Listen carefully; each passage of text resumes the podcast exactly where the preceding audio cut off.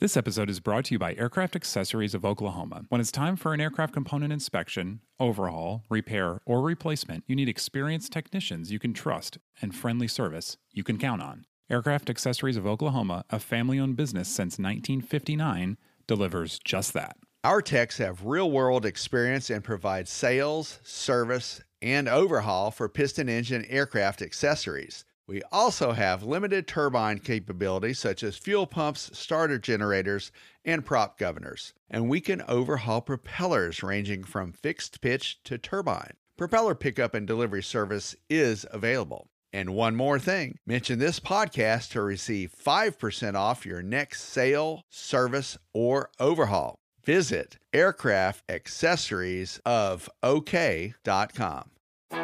Hi, I'm Mike Busch. I'm Paul New. And I'm Colleen Sterling. Welcome to Ask the A&Ps from AOPA.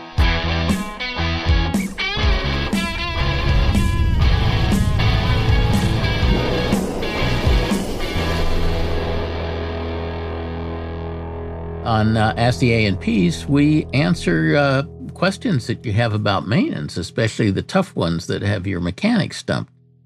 There might even be some mechanics in the audience, so we'll, we'll help you guys too. So, um, if you'd like to be on the show, and we hope you would, um, please uh, email us at uh, podcasts at aopa.org, and we'll uh, try to schedule you uh, for to get on the show.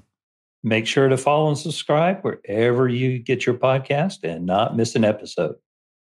And if you'd like to get on our um, email list for our monthly newsletter and other good stuff, uh, the easiest way to do that is to text the word SAVVY, S A V V Y, to 33777.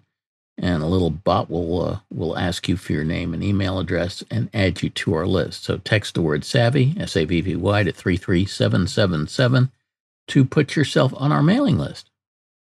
I got something to talk about borescopes. Yay. we, we love borescopes. And, and everybody at Oshkosh had one. That was so impressive. Yeah, that was really nice. We asked when we did the show at the at Oshkosh, we asked for a show of hands, and a lot of hands went up about having a borescope. But uh, but at any rate, one of the one of the problems, and and you know, borescopes have come just light years in the last twenty years. They're they're, they're much much cheaper than they used to be, and they're much much better than they used to be. The resolution of the new borescopes is just absolutely amazing. But one of the problems that we've had for with this is that no A&P has ever gotten any formal training in how to do a proper borescope inspection or w- what to take pictures of or how to position the camera and there's no guidance anywhere. I mean, there's there's there's no maintenance manual that that, that gives you a protocol for doing a proper borescope inspection. Uh, Continental had a service bulletin, which is now part of uh, the, their manual M0 that that says you're supposed to do a borescope inspection every time you do a compression test. It goes into chapter and verse about how to do a compression test, but doesn't say anything about how to do a borescope inspection. So there's a total lack of training and total lack of guidance. And so we're we're trying to to fill that vacuum. And um, on uh, January 1st, on or before January 1st, we will be releasing a a training video, about a half hour training video that features our our borescope uh, guru Dave Pasquale, who who has forgotten more about how to do borescope inspections than most of us will ever learn. And we've we've developed a, a, specific protocol for exactly what photos to take in each cylinder in what order. We we we actually laid out eleven shots, specific shots that we want uh, taken in in a particular order.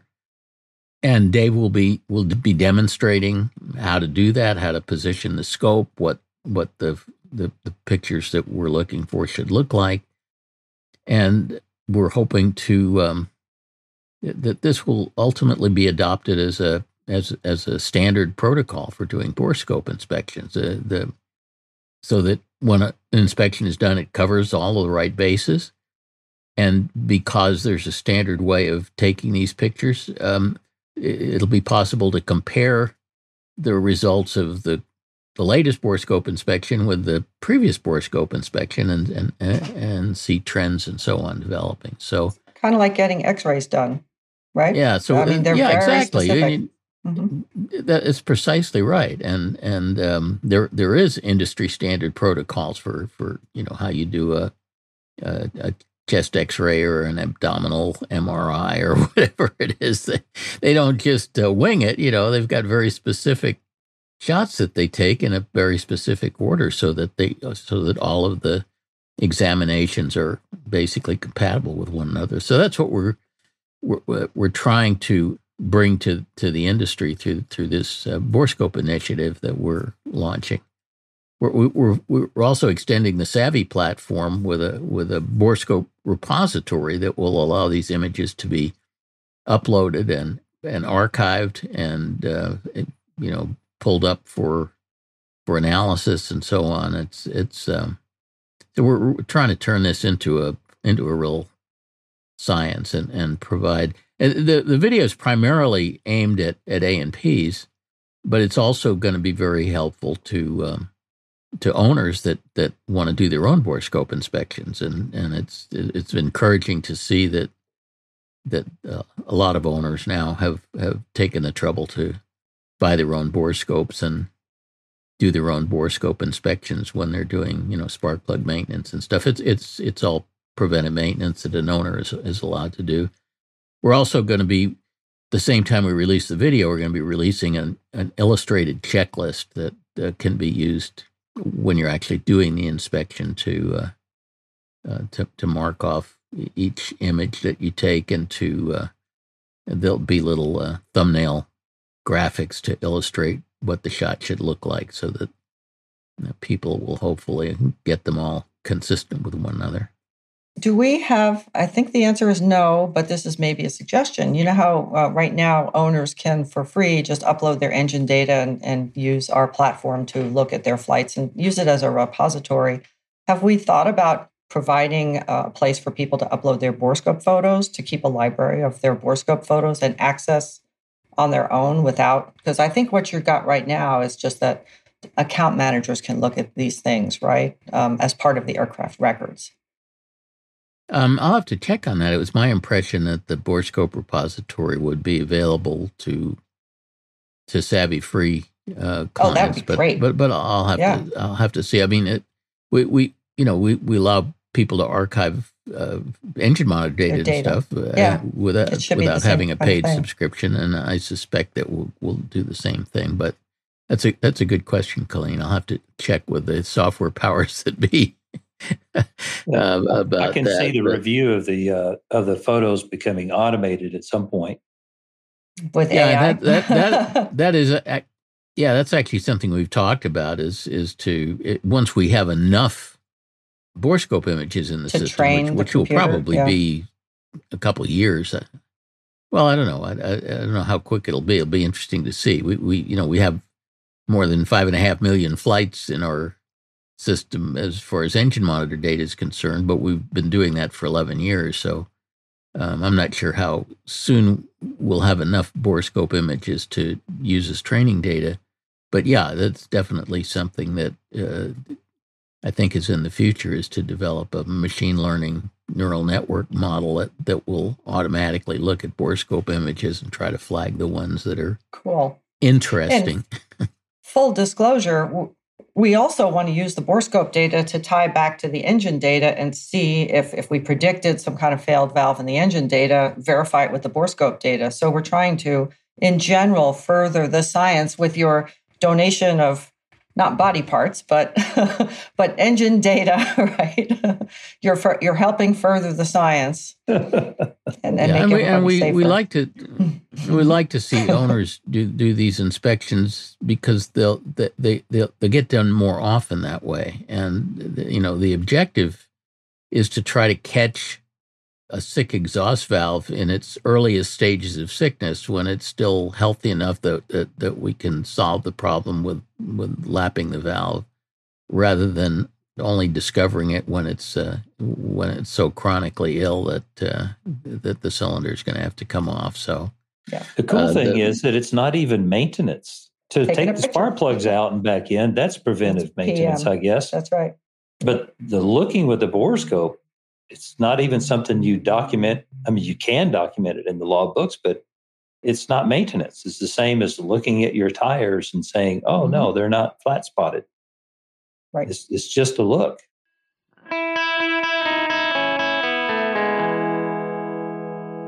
Our first question is from Juan, who's having trouble going full power on takeoff.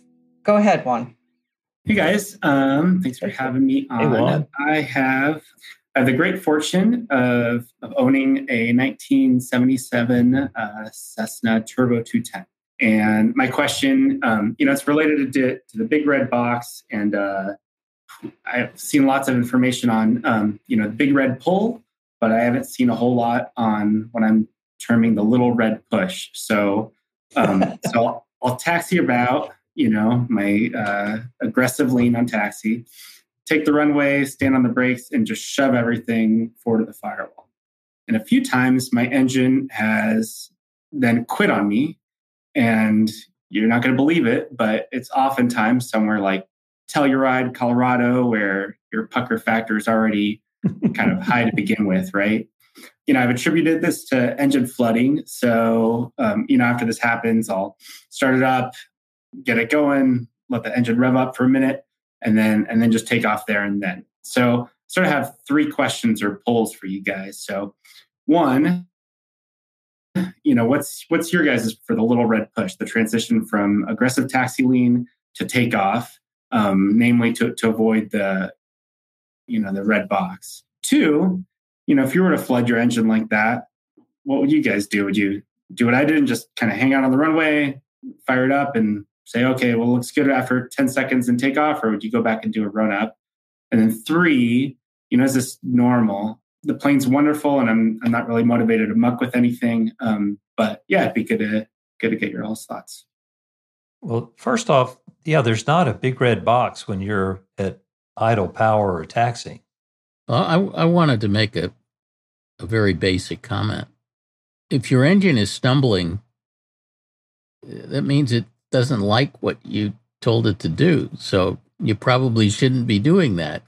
It's not good form to jam the throttle forward in any engine, but it's particularly bad form to jam the throttle forward in the turbocharged engine because the turbocharging system is is using engine oil as a hydraulic fluid to to try to control the wastegate and it's it's not a very good hydraulic fluid but it doesn't respond very rapidly so the throttle up should be something that's done nicely, nice and slowly. If it's a long runway, you know, I, I, I like to just throttle up t- slowly so that by the time I get the throttle all the way in, I'm just about at rotation speed. If it's a short runway or a high runway, then I will hold the brakes while I throttle up slowly, and and then when I you know get up to 75 or 80% power, I'll release the brakes and continue moving the throttle to the stop. But jamming the throttle in is not a, a, a great idea in, in, any engine. I kind of cringe when I hear people doing that. And uh, and it's particularly bad idea if, if it's turbocharged. Yeah, I guess um, you know maybe to Paul's point, my motivation was okay. Well, you know, I know at some point I'm going to be full power, everything firewall forward. And, you know, I was just thinking, okay, well, I just want to do the opposite of transition from, you know, takeoff to cruise where I want to kind of transition quickly through there. But um, no, so your your mixture control, this is a whole separate topic. After you do your run up, just as you're pulling out on the runway, or maybe just before, just shove the mixture full forward. There's there's no you're at idle. There's no red box. There's no detonation. That doesn't happen until you're at like 65% power or higher. So go full rich. And when you're on the runway, as Mike said, you have to be aware when you shove the throttle forward, the wastegate is fully closed, which means your manifold pressure is going to is going to go real high. The system can't react very quickly, and the oil is probably cold. And by cold, it may be 100 to 130 degrees in the engine, but the oil in all the hoses to the wastegate and the controller are not in the engine, and that oil hasn't been flowing because the controller closed it off to close the wastegate. So that's like cold molasses, and it's not part of your preheat either. Especially when you're up at Telluride or something. You're up at Telluride, yeah. So you've got you've got cold molasses in your in your control, and as you advance the throttle, and if you read through the 210 POH, the T210 POH, it'll tell you that you may have to mitigate maximum manifold pressure with the throttle. You can't just push it all the way forward and assume it's okay. It will overboost, and when it overboosts, it will overflow the fuel as well, and that can just totally load the engine down. And it may fail. It may not fail. It'll stop or quit running or run really terrible. So yeah, you can't you can't just blindly throw the controls forward. You are the computer that manages.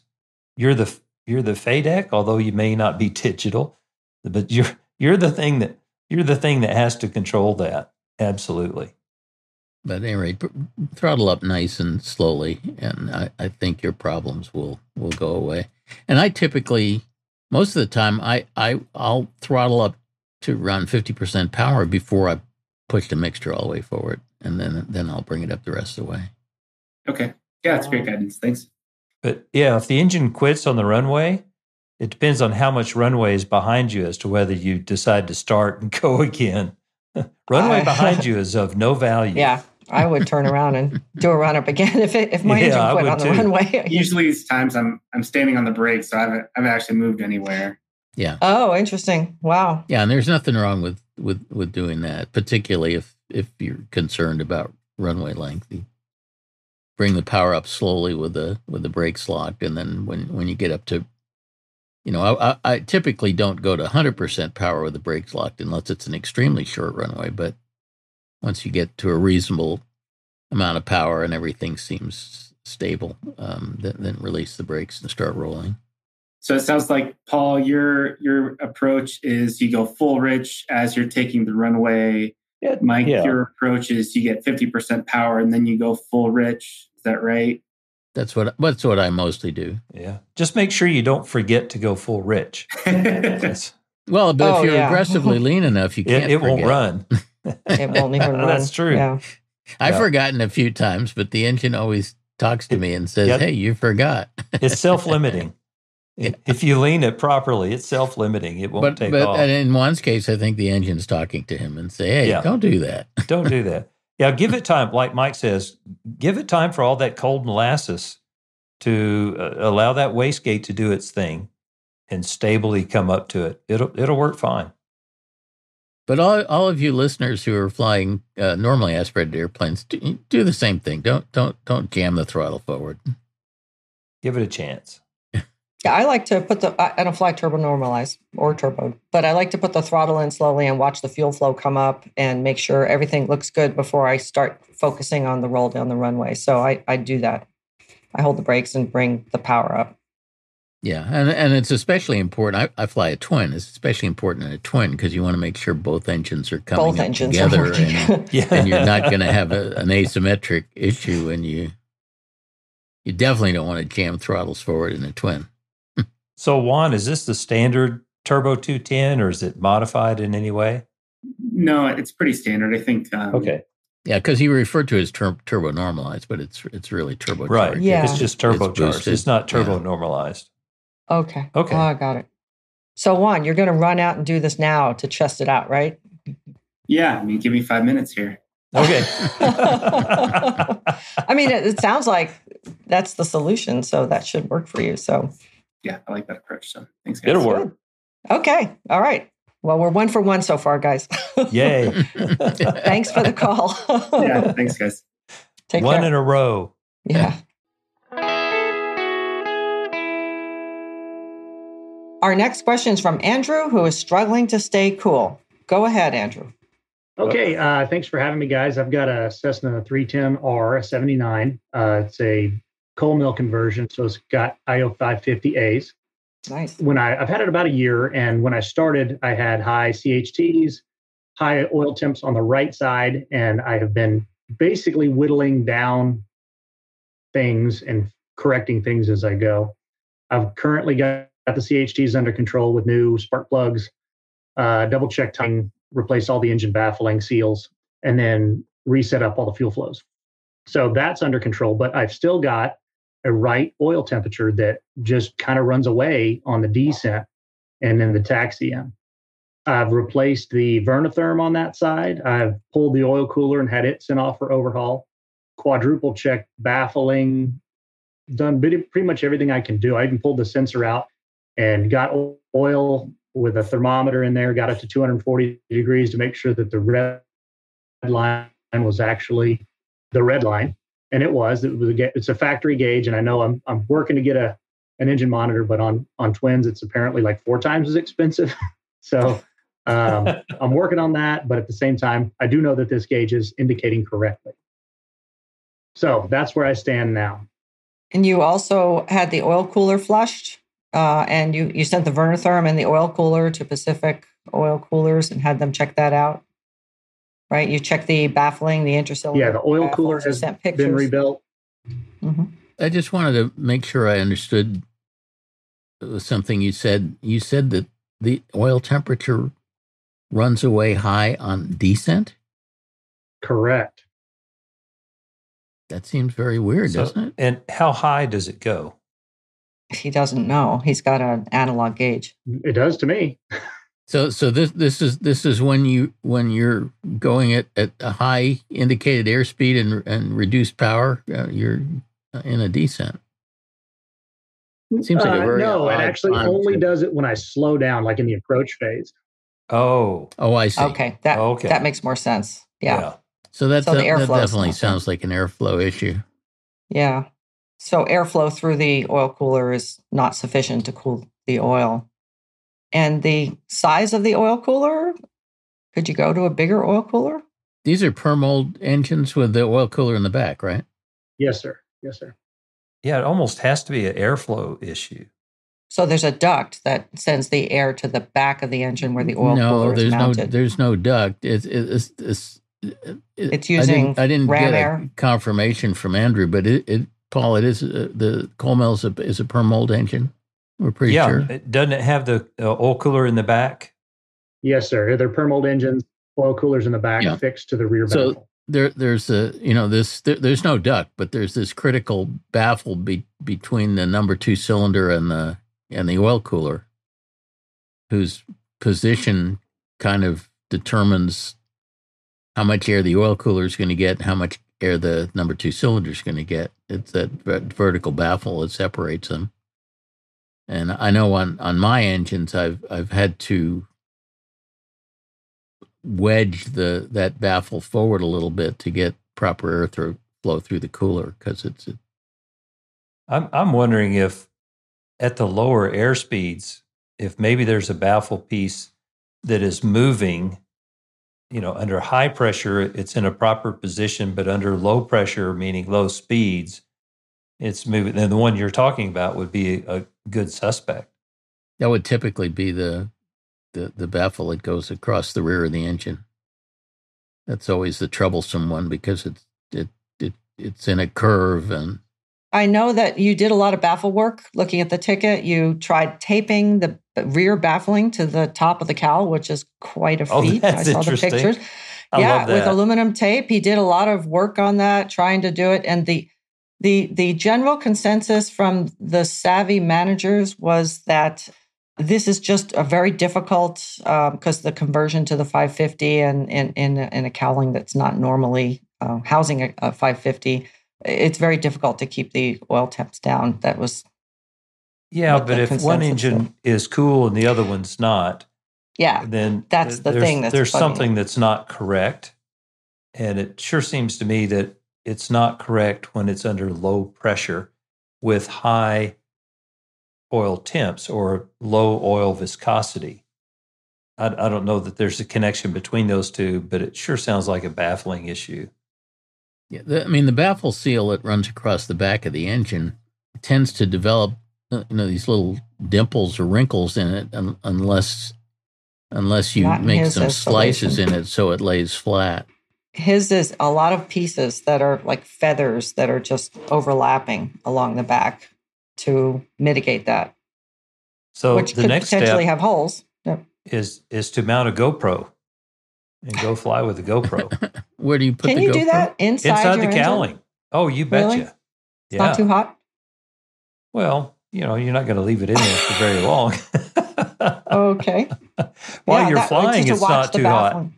Yeah, and is there enough light though, too? I've never. I think done I that. would. That's why. I'd use a cheaper camera than a GoPro. Maybe something cheaper. Yeah. Actually, what what can work pretty good is a borescope uh, because you can you can tape it up in place. It has its own light source, and you can rig it to Wi-Fi to your phone or something. So we've done weird stuff like that, looking for landing. Is that gear is that a minor alteration? Uh, I Oh, guess if you tape it, it's uh, not. It's not- Yeah, it's not installed. Yeah, it's installed, not right? permanently attached. That's an interesting idea. We've done that. I, so don't don't tell. Well, she actually found out. I was going to say don't tell Helen, but I taped a camera onto the ventral fin of a Columbia to watch for landing gear shimmy because it's not a steerable nose wheel, and we couldn't tell if it was a main gear or a nose wheel. And I was so proud of myself for getting this video and everything. And then, of course, someone saw that and said, "Whose camera did you use?" And so be careful who you admit to whose camera you're using. But I think that would be my next step would be to put some sort of camera in there and see what the baffle's doing in flight. Your answer was, "Oh, the aircraft owner gave me the video." Yeah, right. yeah. Uh, no, I don't know how he got it. I don't know how he got it, but unfortunately, she knows me well enough to know when I'm not quite telling all of the truth. Hmm. And there's no moving parts on top of the engine, so it's relatively safe to to you know fasten something in there and just don't want to block the airflow cross more than you have to. So you could do something like that. and it doesn't get hot in there until you stop the airflow. Yeah. And I mean, he's checked out the oil cooler. He's checked out the Vernatherm. It's just the oil temperature at this point. It's got to be airflow through the And and only Cool. at low speeds, yeah at low air which- speeds. mhm. I I can't see how it's not airflow related. Let us know how the camera thing goes. Don't get in trouble. Keep your camera safe. I won't mention a word. you didn't hear hear it here, but yeah, that that could maybe give you some really interesting insight into what's going on under there because it definitely sounds like an airflow issue at this point. And maybe that'll pinpoint which baffling you need to rework or rigidize, make rigid or something like that. Okay. Okay. Well, good luck. And I'm, I'm sure we'll see you on the ticket system when you figure this one out. Yeah.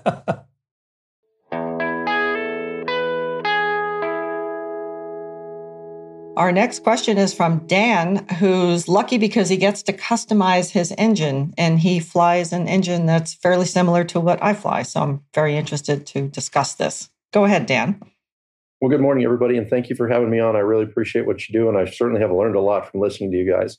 So, I'm in the process of building an RV10, and cool. yeah, I'm caught up in their whole bankruptcy thing. But anyway, Oh. I do have a, Yeah. an, an IO 540 C4B5 sitting in my hangar that I intend to overhaul and put into that plane if everything goes right.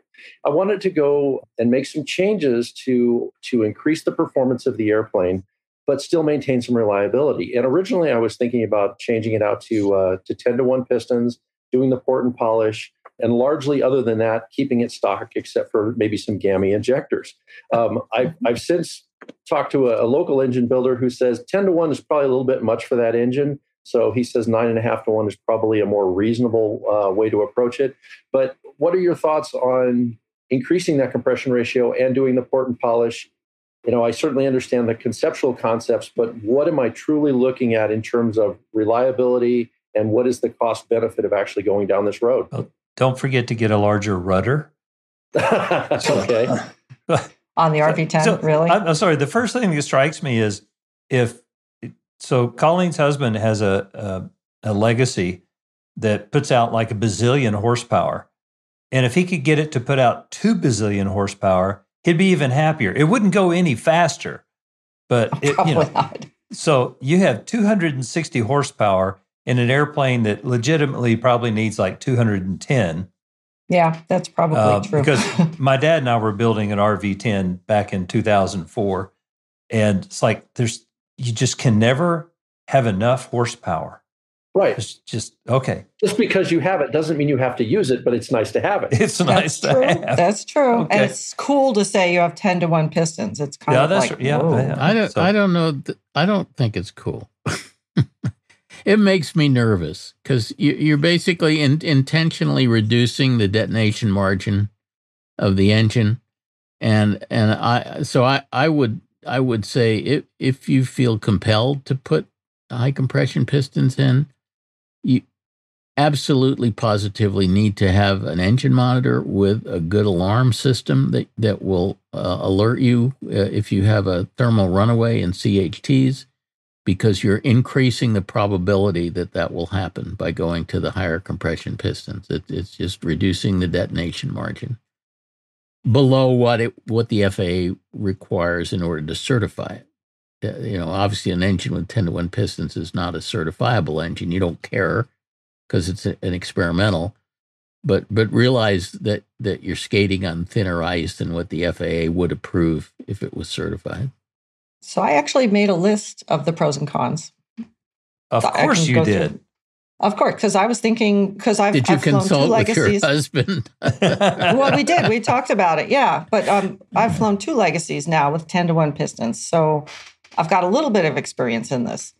One thing right off the bat is 10 to 1 pistons are aftermarket pistons and they're typically forged. And Dave pointed out that uh, that makes them stronger than the um, ones that you would get uh, eight and a half to one, I guess, is the normal. So if you're going to be, you know, busting your engine up, you have stronger pistons in there. So that's that's a plus. They provide more power and more efficiency, but you're doing that at the expense of higher CHTs and and smaller detonation margins, as Mike pointed out. So you do have to be careful.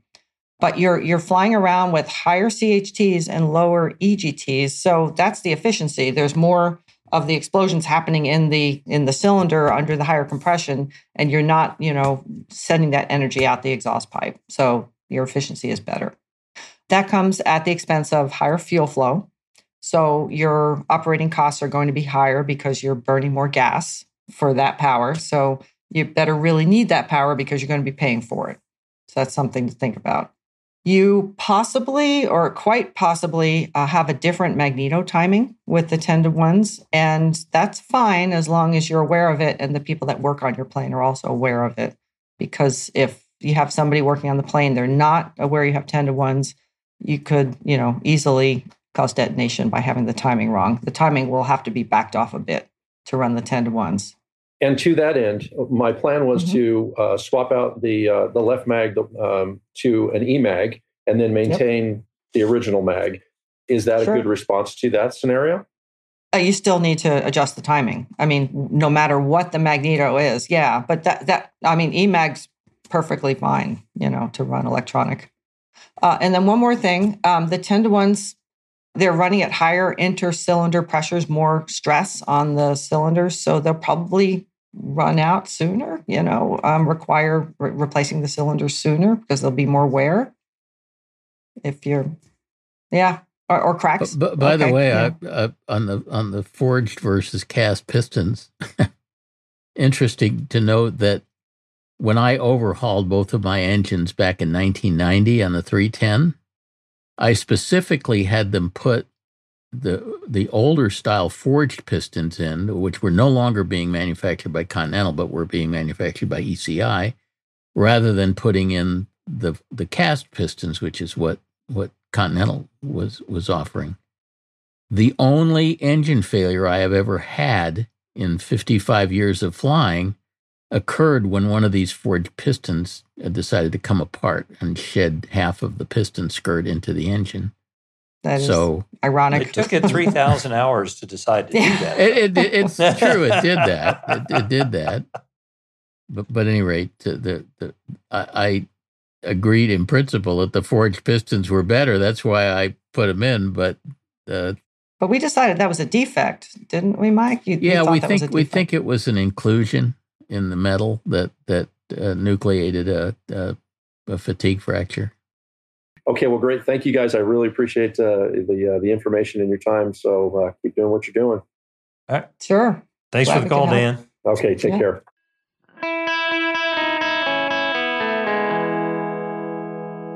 All right, it's time for letters, uh, one of our favorite parts of the show, and uh, lots of interest in the Taylorcraft from Alaska. You remember that? That was the really dramatic video.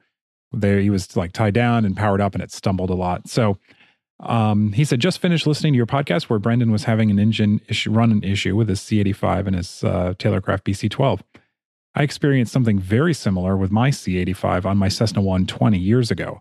I bought a quote freshly restored barn find that in all seriousness was in pretty good shape. I ferried it to my buddy's hangar where we began a lengthy annual, and we encountered the engine stumbling or trying to die when the engine was transitioning in the 900 to 1300 RPM range. Figuring it was the carb, as the airplane and engine had sat for more than 20 years, we overhauled it ourselves, reinstalled it, and ran it. Again, same thing. Perplexed, my buddy's dad, an old school A&P from way back, comes over and suggests we run it with the fuel caps off to ensure it's not a fuel venting issue. What do you know? The issue went away. Reason was the old farmer that owned the airplane previously had installed fuel caps he bought from a tractor supply company that looked similar to what Cessna had on it, except with a much smaller vent hole. With the proper caps in place, the engine stalling issue went away. Thought I'd pass along just in case. That's interesting. I think we we talked about that in that uh, show earlier, did we not? Something about fuel delivery. I can't remember. So in the Taylorcraft, apparently the the caps are the primary event, not not just a secondary event like they are on Cessna. Huh? So it stumbles uh, because it, it's it's uh, it needs to has an immediate demand for fuel, and the fuel just kind of doesn't catch up with it quick enough because the it's not venting. Yeah, you got to vacuum vacuum in the tank. But usually there's enough fuel in the bowl to run for quite a few seconds before that would happen like on a don't ask me how I know this, but on a Comanche 180 at full power, it's 23 seconds. Oh, really? Uh, so, so if you like, if you turn off the fuels, if you turn off the fuel selector, the the the yeah. engine will run yeah. for 23 seconds. It will. Yeah. Okay. That, that's that. another Paul's got to go up and find out. But I got paid to find out, so I was. So, so you had, had one hand on the fuel selector, a second hand on the stopwatch. Who was flying the airplane? well, we we don't need. I, I think the. okay. I think it's been long enough. I could talk about it, but I won't. I don't. I don't think Ian wants us to do this. no. Oh, that was from Joe, by the way. So thanks, Joe. Um, okay, and then two kind of similar suggestions. One's from Dan. He said, just passing along a thought with regard to the caller's issue on his friend's T craft engine cutting out. He said, no one mentioned the mag switch. And it sounded like the caller had looked at every other part of the airplane. Oh, I suppose the mag switch vibration uh, could have intermittent contacts, but that's an odd failure of a mag switch. And just passing a certain, oh, the RPM range produces a vibration that somehow. Yeah, you'd have to be close to the ground contacts, which it isn't when it's in a both position. Yeah, I mean, I I, I recently did a webinar on, on these problems with these mag switches, but but the, the the problem is always in the off position, not in the both position. The both position are usually pretty because basically in the both position they don't ground anything out; they're just open circuit, and they're not close to a grounding lug on the inside. If you look at the way it's built, we don't like that one so much. I still like toggle switches better, but yes, Eric had a similar thought. He mentioned uh, the ignition switch. He also mentions the P leads. He said if both magneto P leads were momentarily shorted out for some reason, he doesn't say why, could that cause the loss of ignition? Oh, yes. But would that be the same thing? And yeah, mm. vibration. So now I don't know if he has shielded uh, uh, P leads, which almost everybody does. I think they're all shielded. Yeah, you know if that if under vibration, if uh, the shield came close to the center wire on one of them, that could certainly do it. No, but both of them would have to. That's true. Well, sure. that, yeah, that, for that, it to cut out, it would have to be both. That, You're that's right. why it seems unlikely it's ignition problem because the ignition system is is redundant. That's a, that's a sequence. But the fuel system's not right? redundant, so it's much more likely that it's fuel related. And and I think your vent scenario sounds like an interesting one to yeah, pursue. that does. Keep our theory simple. Go with the simple one first. Yep. Feel. Our next question is from Dennis, who's trying everything to keep his fuel clean. Go ahead, Dennis. pleasure to be on. Uh, very interesting. Been listening to you guys from the from the beginning. I, I find it very informative. Anyway, I have a 2017 M600 Piper. So my left tank has been collecting water. The right tank previously was not collecting water. So my mechanic, who was a, recognized PA46 guru, checked the cap for leaks and found none. I switched the caps to the opposite side. The left tank still collects water, but now the right tank collects a little bit water also, seemingly not as much. The plane is parked outside. Unfortunately, there's no hangars anywhere in the Northeast. And I would think that if water gets in fuel, gets into the fuel, then fuel could get out. But I haven't seen any leaks. So here we are. I one other thing I did since I wrote this, I put covers, you know, those those red covers on the fuel caps, and water mm-hmm. still gets in. So when you say water gets in, those are metal tanks. Water, once you get a good infusion of water into a metal tank, and I don't have any experience on the on the Meridian Malibu series, but I have a lot of experience with the very similar tanks on the 210s. And when you get a, a quantity of water in the tank, it beads up and sticks to the walls of the tank all over the place. And the only time it breaks loose is when the surface tension of the fuel, as the fuel level descends, that surface tension will break the beads loose and they float around. They don't immediately go to the low spot in the tank, which we all think is what happens. It just floats around and they roll around like little BBs in the in the bottom of the tank and eventually make their way to the drain port. So I don't have the answer to your question unless you got a fairly large quantity of fuel, of water in the one tank from the bad cap. And it's just taking a long time to get all those bits of water out. You may not be introducing new water. This may be old water. Unless, are you getting like large sample cups or just little bits? The first sample was a lot. And then after that, it was little bits. You mean like per flight or the first time? The first time we drained the tank. What what happened was the, we were getting a, a a bad fuel level indication, and at first they thought it was a sensor. It's a capacitive capacitive uh, Capacitance, system. Yeah. E- even the slightest amount of water in there is going to screw that up really big time. Interesting. Yeah. Let me offer a suggestion, Paul. You can shoot me down if this is a bad suggestion. So load load your weapon. I think if if you dumped uh, some uh, either anhydrous isopropyl alcohol or uh, low flow Prist into the tank, that would help purge it of, of any water that's in there. Well, the yeah. the about the fuel requires Prist, so every every time we put fuel in it, Prist goes in. Okay. Oh, interesting. Uses Prist. Okay. What does the Prist do? So, uh, back up for newbies like me. Right now, it, it's uh, it's billed out as uh, an, uh, icing inhibitor, fuel icing so inhibitor. It, right? Does it yeah, bond to the water get, and do something like? I I don't know. I it may lower the freezing point of the water in the fuel. I'm not sure. Like alcohol, if you put it in avgas, which is a standard procedure, and it's actually in quite a few of the manuals. Alcohol likes water. The two get together and then as you're running the engine, the alcohol will allow the water to go through the combustion process much easier.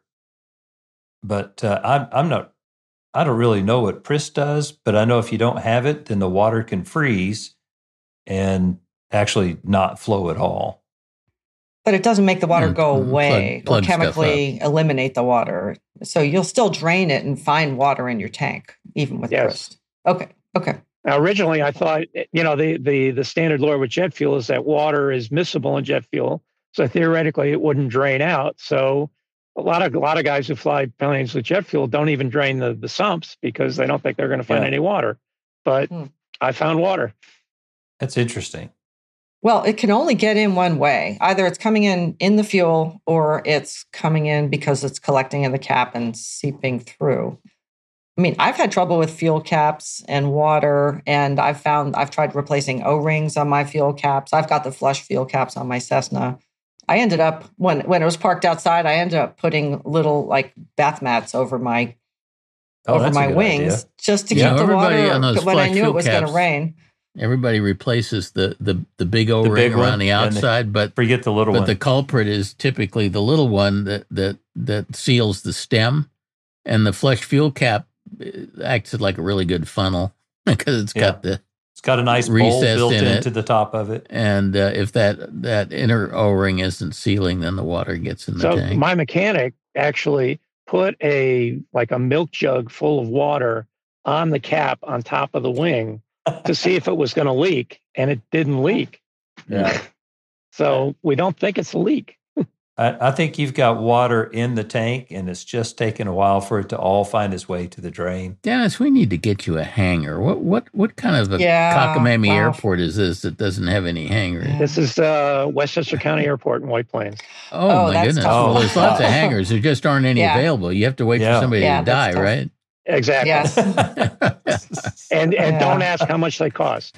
Oh god! Yeah, I White- White just Plains imagine, is yeah, yeah. that's a problematic airport sev- in several different ways. But we all live near here, so there you go. hmm hmm All right. Oh, Well, I I appreciate the effort. I you know I I stumped the PA forty six guru. I figured I'd give you guys a chance. yeah, but we're used to getting stumped. Oh, okay. There you go. okay. Thanks very much for the comments. All I'll uh, let you know what happens. All right, Dennis. Thanks for the call. Okay. Thank you. Good luck. Stay warm. Thanks.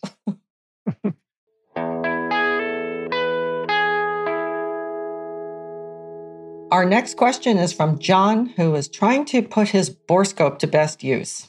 Tell us what your question is, John. Hello, folks. Uh, look, Mike has persuaded many of us uh, to own and use borescopes, you know, to check our engine condition. But I'm not sure that there's any clear guidance about what precisely we should be asking our A&Ps to be inspecting and photographing. So it seems to me there should be a standard sequence of photos that we take inside of each cylinder so that when something goes wrong, we have a time sequence of how that part of the cylinder has changed over the years. Uh, maybe pictures of the exhaust valve uh, junction between intake and exhaust, crosshatch on cylinder walls. Is there anything else? So glad you asked.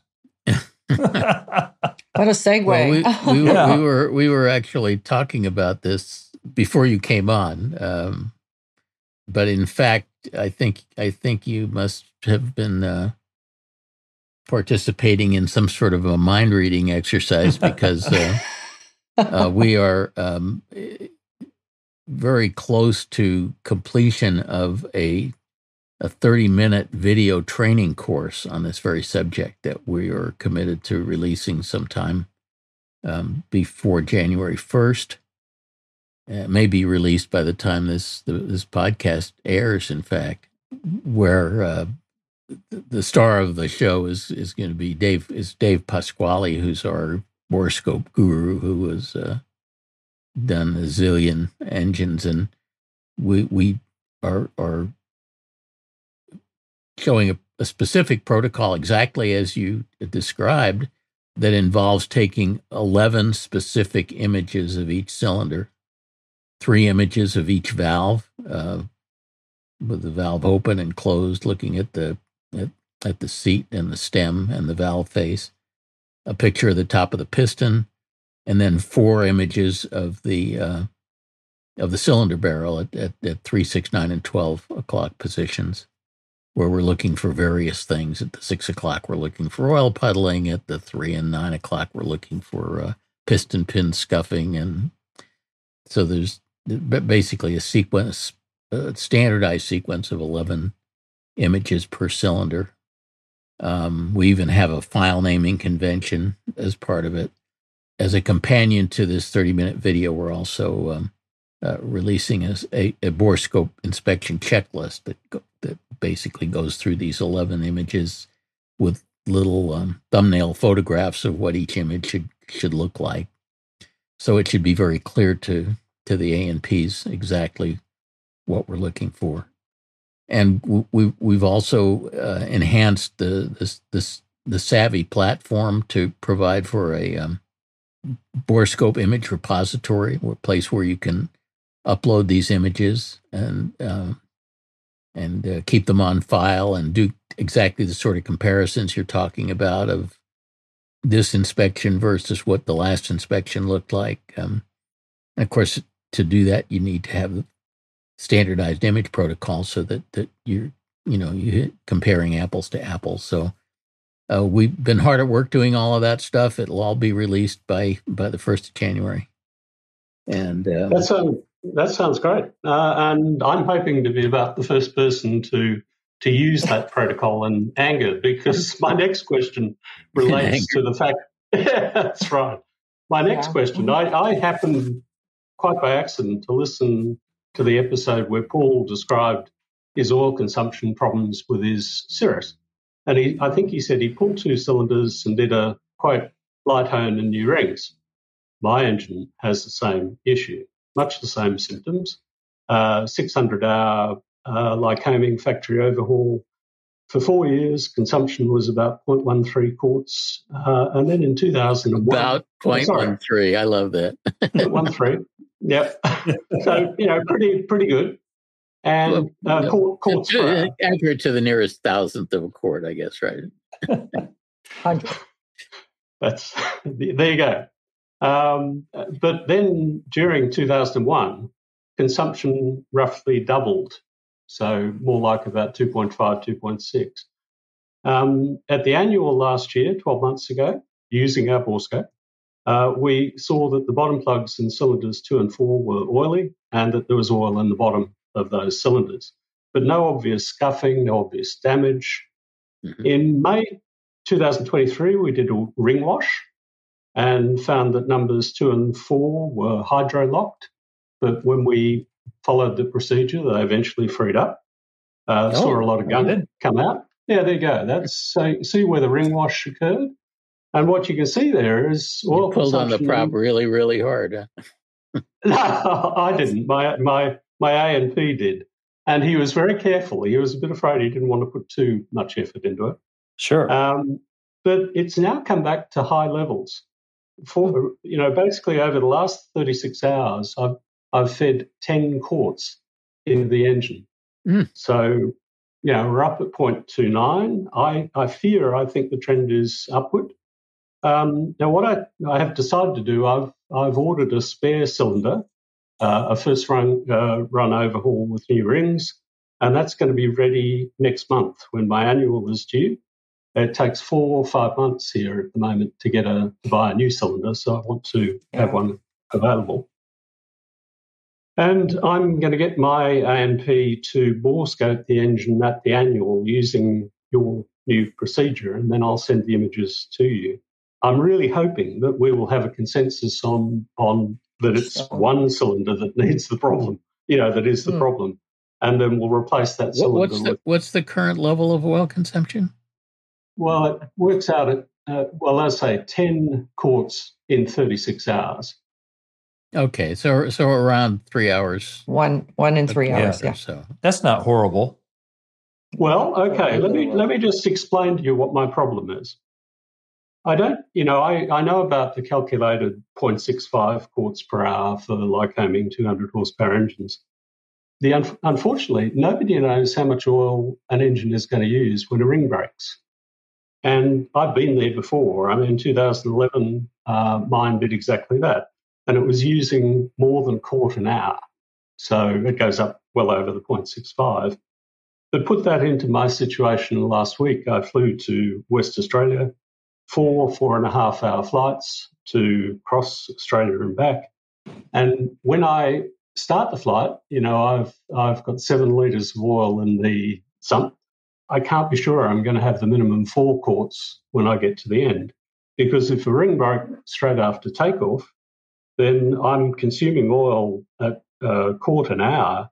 I'm going to have more like two and a half quarts at the end of that flight.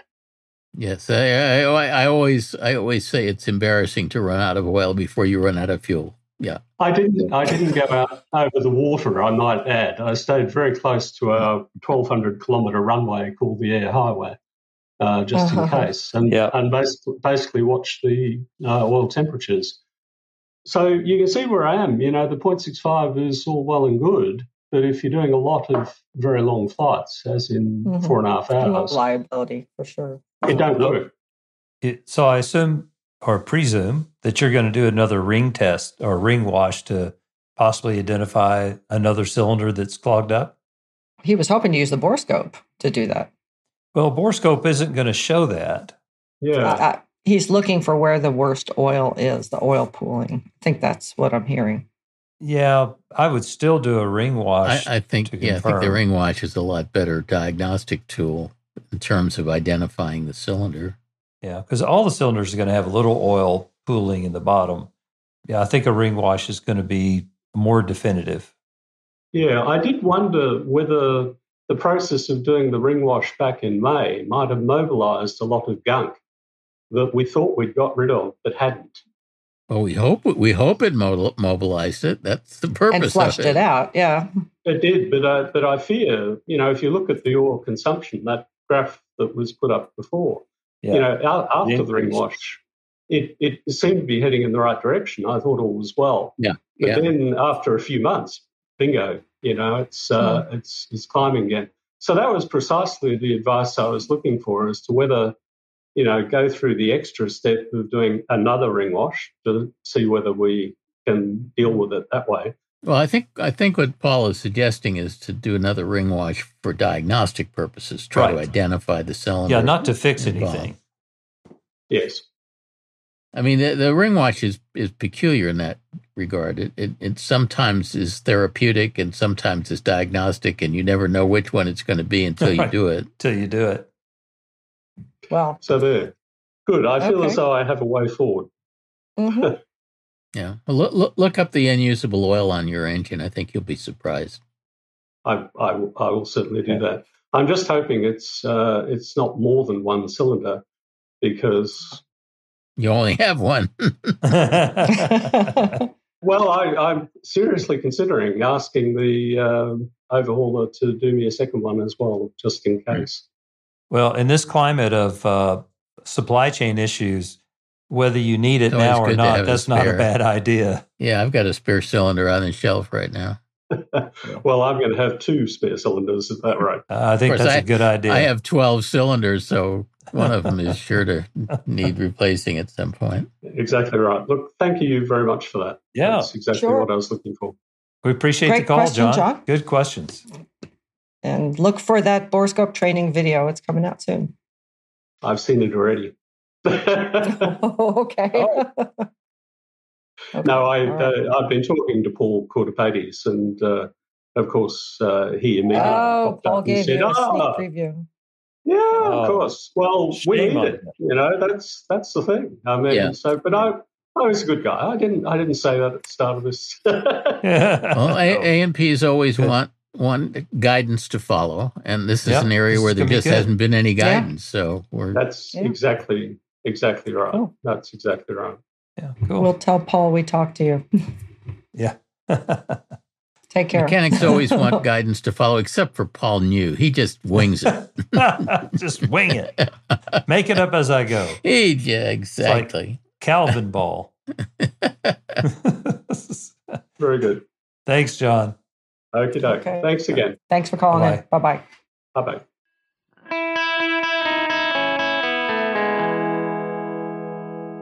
That's it for this episode. Hopefully, we got a couple questions right this time. We love receiving fan mail from you and we read it all. If you have any tricky questions, send them to us. Our email is podcasts at aopa.org. We'll see you. Bye, everybody.